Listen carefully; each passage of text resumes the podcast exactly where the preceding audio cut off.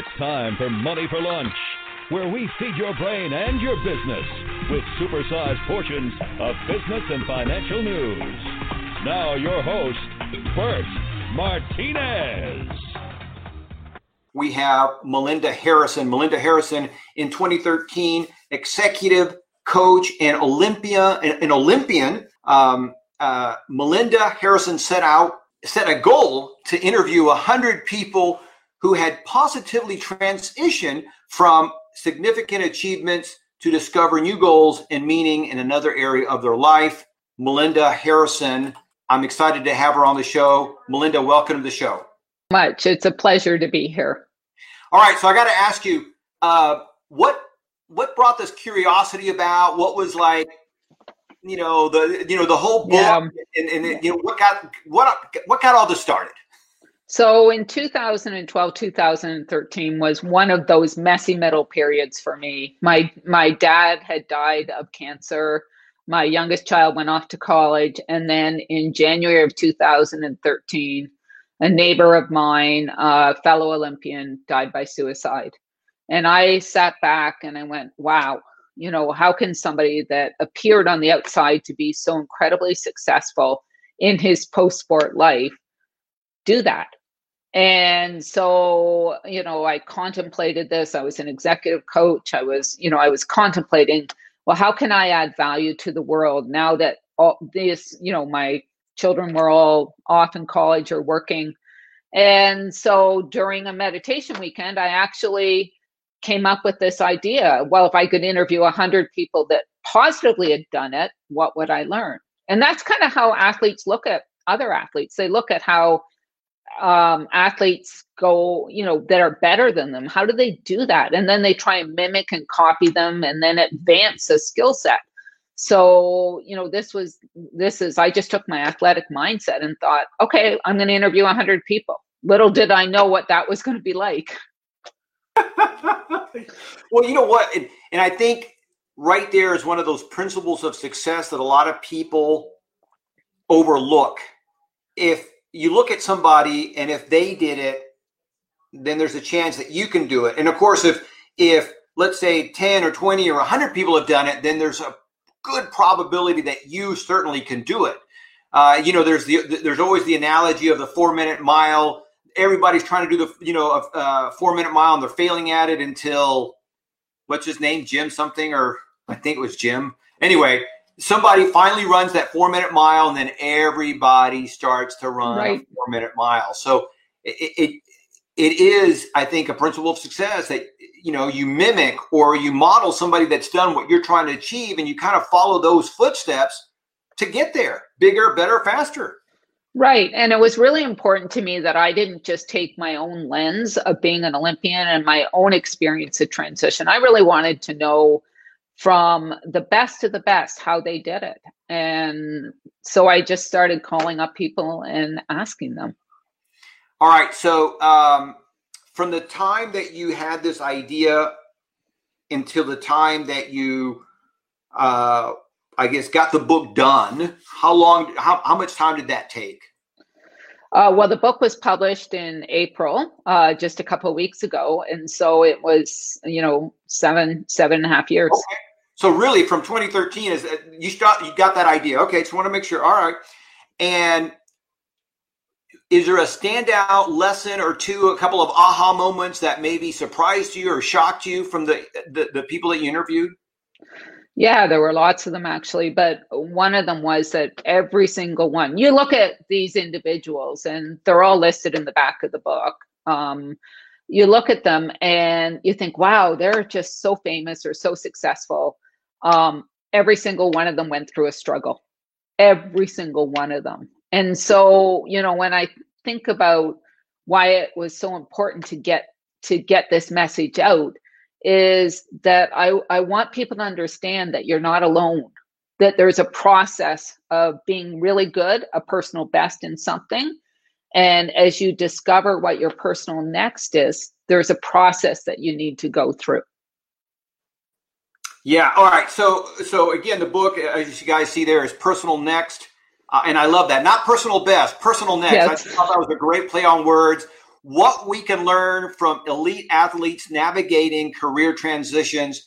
Um, so, what are some of the things that you learned that are applicable, let's say, to the audience today, to entrepreneurs, to people who want to transition, trying to get to that personal next? Right. So, uh, you know, I think one of the most important things is that you live the transition, that you don't just go on autopilot and hope that you'll create something anew. It's really important that you take control of it, that you understand the process that you're going through, and that you actually sometimes need to ask for help to get through that process. Gotcha, gotcha. So, so basically, you're saying you have to have kind of like a transitional plan or a transition plan, right? It's this, you know, my goal is to whatever, write a book or start a new career. What are the steps to get there? Uh, you know, an active role in the transition. Right.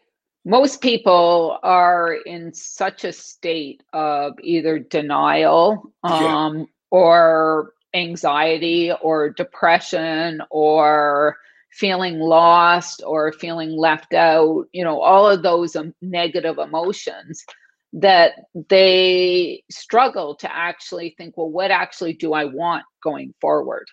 Because mm. they're so, you know, stuck in the place that they're at. So when you start to realize and understand and have awareness around the stages that you might go through, then you can say, yeah, that's me. Okay, I can do it. I, I've done it before. I can do it again. But if you don't have that awareness, you can't possibly take control of it. Yeah, yeah. You know, you and I were talking before the show about some of the traps that some of these athletes, uh, yeah. and really, there's no age barrier. We talked about some of the children, uh, young athletes, and celebrities that that uh, sometimes you know go awry right i mean people look at these athletes again whether they're children or adults and they go well how did that happen how did somebody who was so rich and famous end up here or end up so broke or end up in jail and and it's it, it is really i think for most people to understand that that just because you're good and let's say rich and famous for lack of better terms or, or good and famous at one area doesn't mean it's going to transition into the rest of the parts of your life. Right. You know, especially children, children that become actors or actresses, uh, children that become athletes, they're they're very socialized from a young age to be pulled along by a system. So whether that system is, you know, showing up for practice at a certain time or, you know, getting tutored on the side outside of sport or acting, when that system collapses, so too does everything else in that person's life because they don't know any different. So we all contribute to this aspect of uh, an athlete or an actress or a dancer or anybody else that you know strives for high performance as a child and moves up that rank. They don't they don't know any different. And you know we we briefly talked about this idea that all of those individuals are are um, they've been compared since a very young age to other people.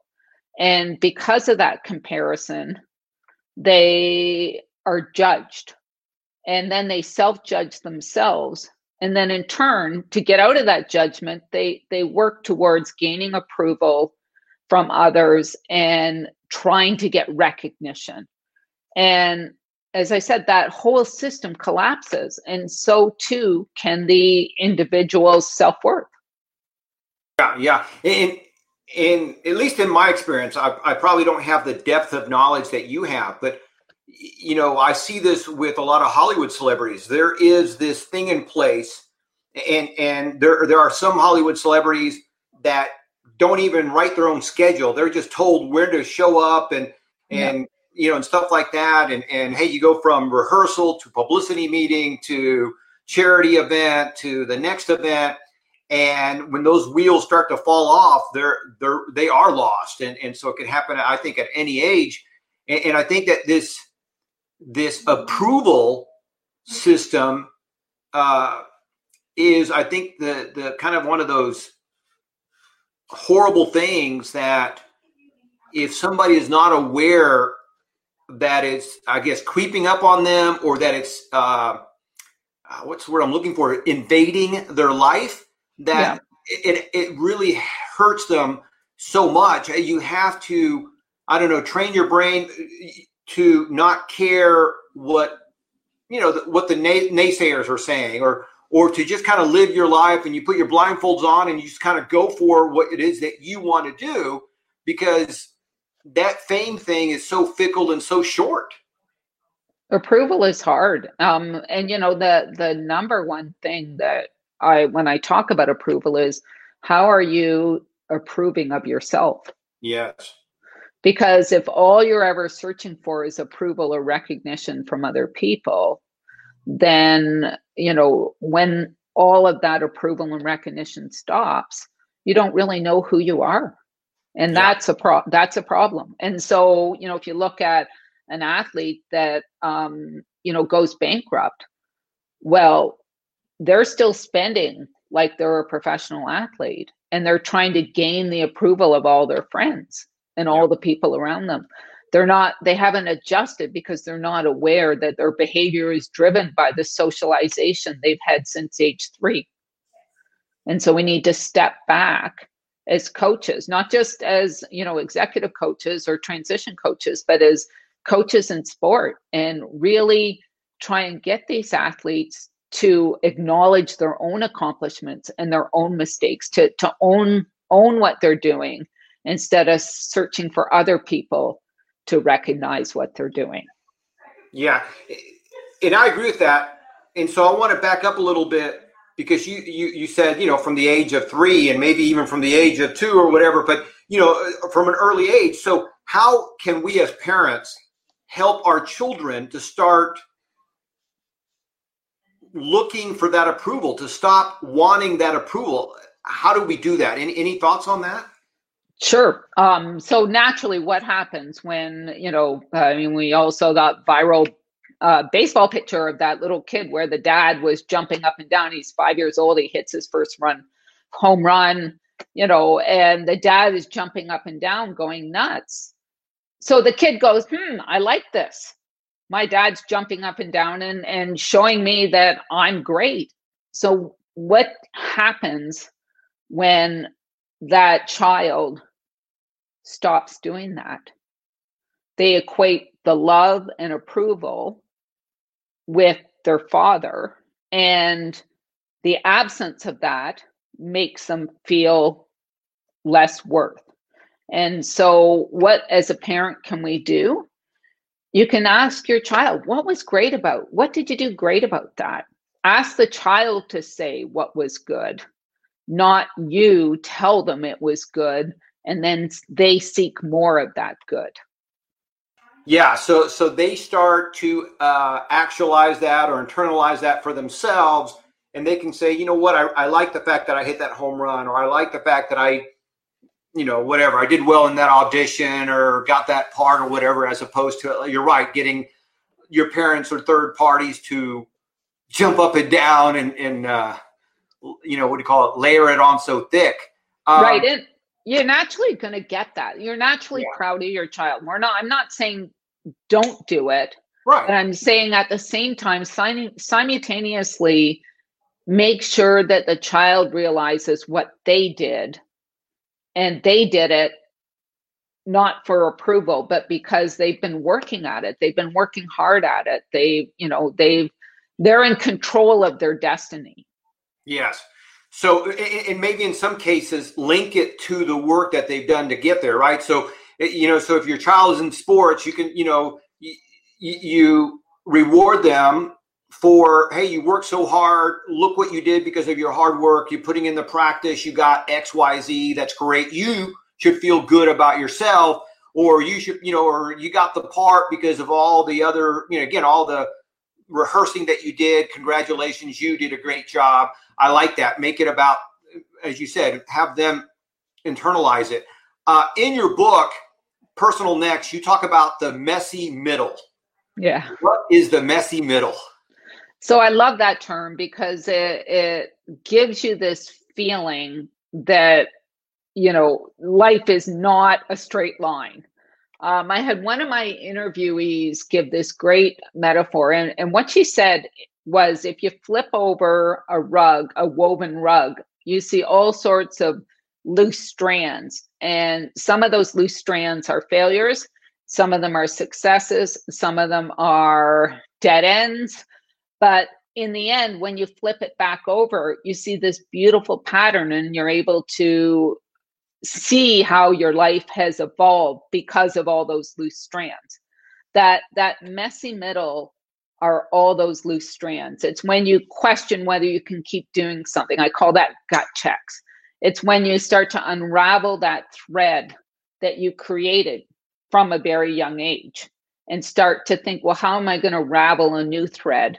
And then it's that feeling of deep loss of being on the outside looking in at other people that are still doing what you're doing. And this applies not just to athletes, it applies to anybody that um, has experienced the personal best, whether in a business career, a entertainment career, or an athletic career.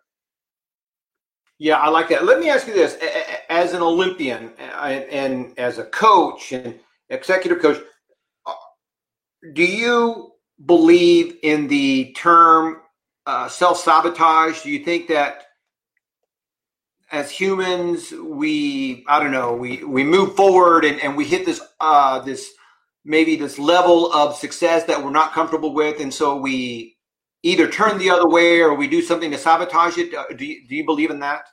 Yeah, for sure. So, uh, you know, I would say there are people that bounce up to a line. So they'll right. bounce up to here, but in order to go to that next level, they have to take a risk. And if their whole life has been on proving, let's say, how smart they are, they've always gone gotten A's, to put them into another category of someone that is going to really push that level of intelligence. They have to take the risk that they might not be as intelligent as they thought they were. And so that is how you can self sabotage. And that goes back to this ideal that we're constantly told how good we are. And so the fear is we're not so good. And so we have to we have to get a, get away from that. Yeah. You know, it's so funny. I was uh I was talking to uh, uh we were in a I guess uh a podcasting mastermind, me and some other people in in, in the podcasting realm. And and uh somebody brought up the fact that you know he's been doing his podcasting show and uh, for a couple years and he's just not gaining any ground. He's you know he was just you know he can't get anybody quote big on his show. He can't he's not getting big numbers big downloads or a lot of listenership. And and, you know there was some different thoughts for that and you know i quite frankly said you know I don't think I necessarily have big numbers either. And the reality is maybe it's me. Maybe maybe it's my marketing or lack thereof. Maybe yeah. it's my you know maybe I don't understand what my audience wants. Uh, you know, it, it maybe the content that I'm delivering isn't you know I don't know it isn't as good. I mean, it, whatever it is, it could be the reality, back to what you're saying, you're not that smart. You're not that good. You have to get off your butt and get to the next level. And some people just don't want to hear that. They want to hear that it's, you know, hey, because you don't know the secret. Right. the right. secret is you have to either reinvent yourself, you got to get off your butt, you got to work harder. And nobody wants to hear that, including me. I don't want to hear that. But right. But the you reality know, it, that's what it is. It's so true. And I mean, that's why uh, in the book I talk about the nine practices because, you know, in a personal best, again, thinking about the athlete realm, uh, you're pulled along by this system and these practices naturally happen. But in that messy middle, it's the absence of these practices. And then as you move into a um, personal next, it's re-engaging with these you know taking responsibility and re-engaging with these nine practices. And so in your example of being a podcaster and trying to gain audience, you know, what are the things you are doing in in any one of these practices that you're constantly working on and developing to get to that to that next level um, because nine of them it takes work they don't just happen yeah and and uh you know it, interesting because uh, again in, in the same mastermind one of the things that i pointed out is the you know tim ferriss who's I don't know, two or three time New York Times bestselling author. Right. And I, you know, and I, and I, I said, you know, Tim Ferriss spends a, a sizable amount of money. I'm not sure how much it is, but he spends a sizable amount of money promoting his books on Twitter, using Twitter ads, actual advertising on Twitter and Facebook, maybe LinkedIn. I've not seen him on LinkedIn, but I have seen him on Facebook and Twitter where he's He's promoting his book. He's he's spent he is spending money to get us to buy his books. That's commitment. The commitment, yeah, and, and and here's the guy that a lot of people are shocked. With, wow, he's a New York Times bestselling author. You don't think that he'd have to do that? Well, maybe that's why he's a New York Times bestselling author because he's investing. He's committed to getting it out there, and right. you know, it just doesn't stop. I mean, it's just one of those things so let's let's review these nine practices real quick. If you have me intrigued, if you can run them down real quick, what are they? So P stands for proficiency, and that really is constantly gaining new skills, using your aptitudes, and you know challenging yourself to grow and learn. Um, the R stands for regulation, and that's being self-regulated enough that what your goal is matters more than the party you want to go to. Um, it it means that you have to commit to the schedule that you think you need to own to get to where you want want to get to. Um, A stands for attitude, and that's in in the case of the podcaster. I just haven't done it yet. I need to keep trying and figuring out how I can get to that next level. Uh, C stands for commitment, and that is the commitments you make every day to develop and grow. Um, PRACT stands for being tuned in. This was one of the really big surprises that I had in the research um, that a large percentage of the interviewees that had successfully had a personal best and went on to a personal next, they were very concerned about being tuned in or contributing to people or adding value to a cause larger than themselves. In other words, it wasn't about them.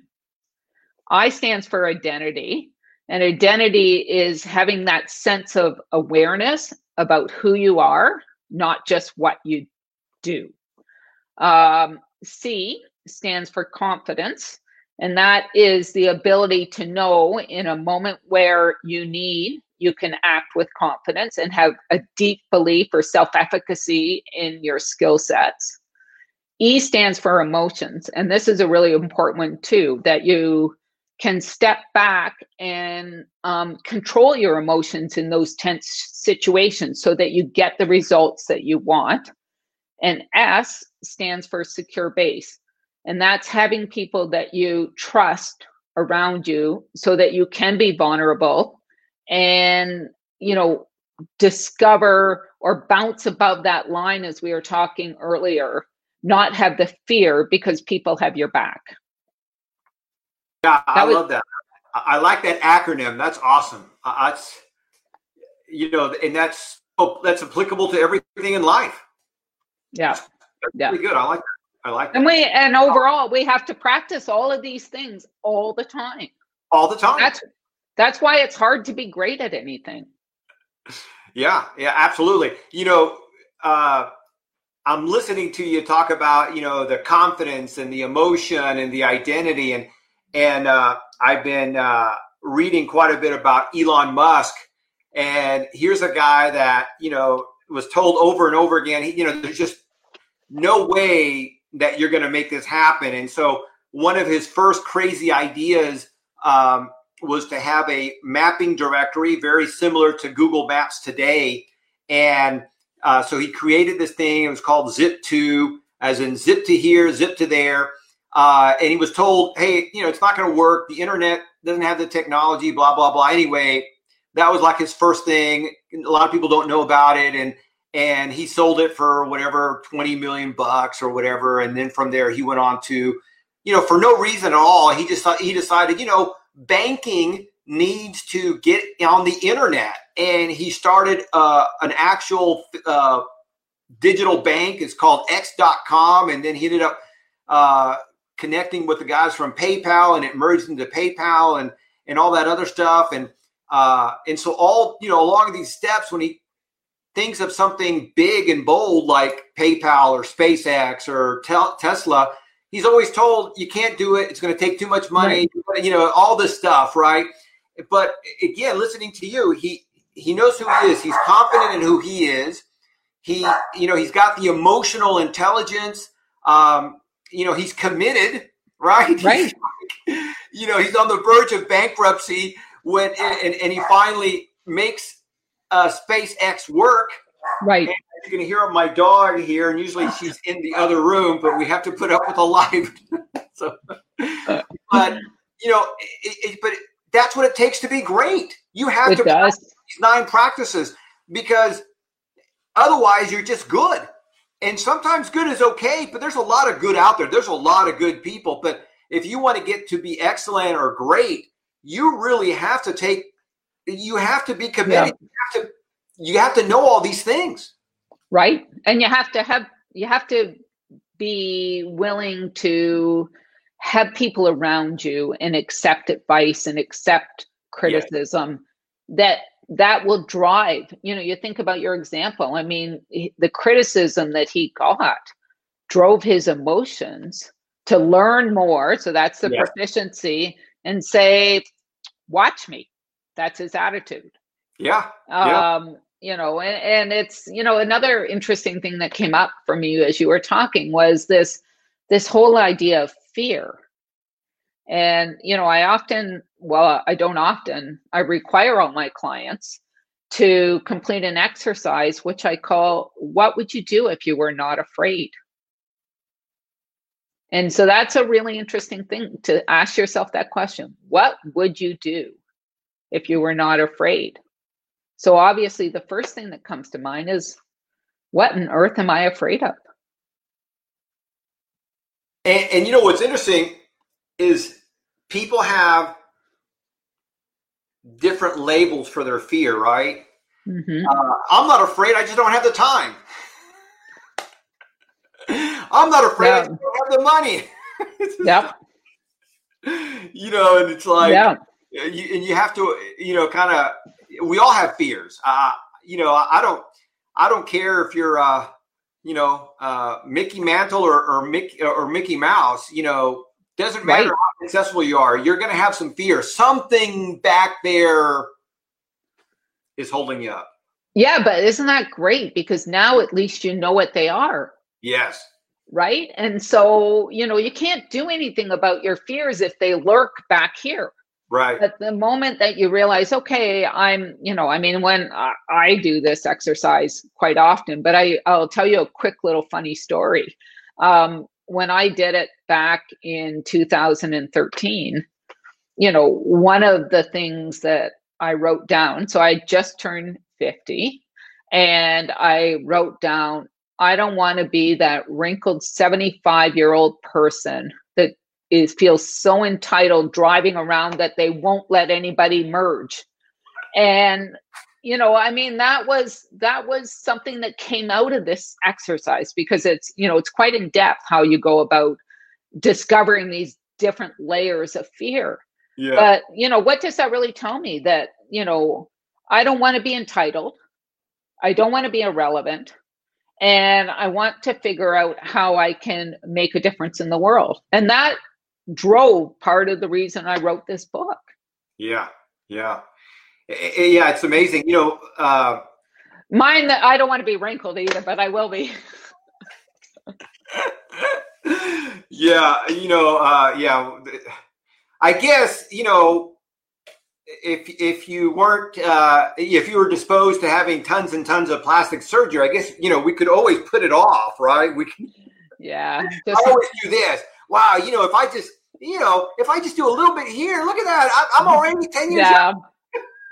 that doesn't bother me, but you know what you see is what you get with me. People will learn that. Yeah, yeah. Well, you know, at the end of the day, it doesn't matter. I mean, you know, there. Uh, I'm a I'm a big fan of Betty White. Yeah. I think Betty White is glamorous and gorgeous. She's still funny. She's still relevant. Uh, you know, she's consistently working in movies and shows, and she's got this. You know, to me, and I don't know her personally, but she seems to have a great attitude about life. And you know, she had uh, at least uh, I'm not aware that she spent any money or uh, on plastic surgery. She she's to me, she's a great role model of just you keep doing what you love to do until you can't do it anymore. Right. Right. And she, you know, when you say that, like she tries different things. Yes. You know, she's constantly evolving. She's constantly living a transition to get to a new personal next. And then she will live another transition. We all go through these transitions. In fact, we go through many of them in our lives. Some some are more gut-wrenching than others. Yes. But you know, we do go through them. So when you're in one, you know, start by recognizing what it is. Don't don't call it something that it isn't. It is a transition and yes, you will get through it. Yeah, and I think you know that that's a what a perfect statement for the transition that we're going through today. Right. You know, with with all the stuff with COVID and and coronas and uh, and how schools have been affected and business has been affected and all the stuff. It is nothing more than a transition. And, you know, transition is the constant in the universe, right? Where there is no standing still. You're, you're constantly evolving.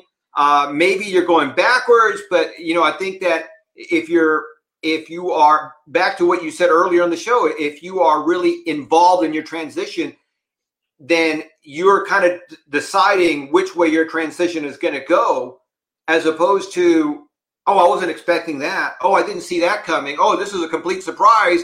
No, you got to right. be constantly in your transition. Right. And isn't that a different way to look at it? Yes. Yes, it is.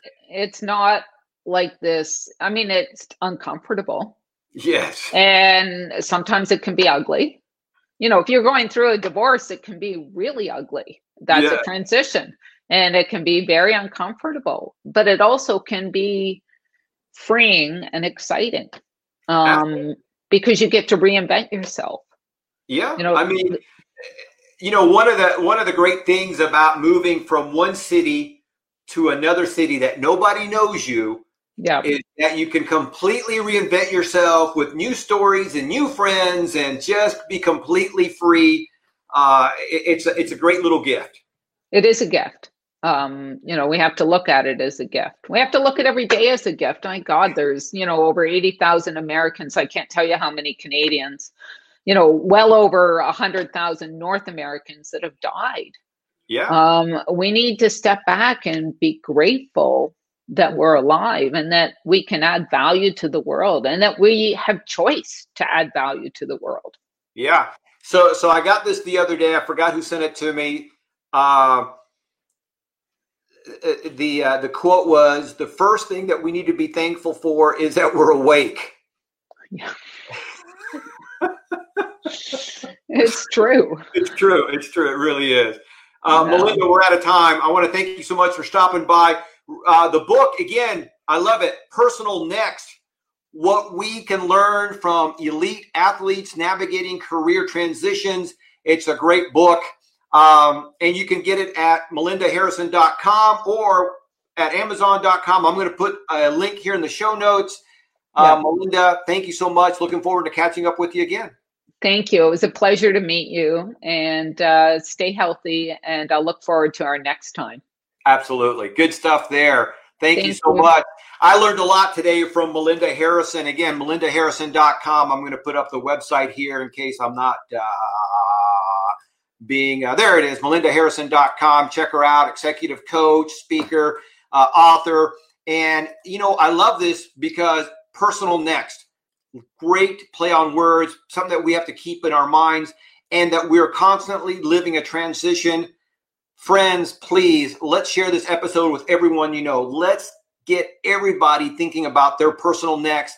The fact that we're constantly in transition and that it's just the normal part of life. Check out Melinda's book, Personal Next. I'm going to put the links here in the in the notes.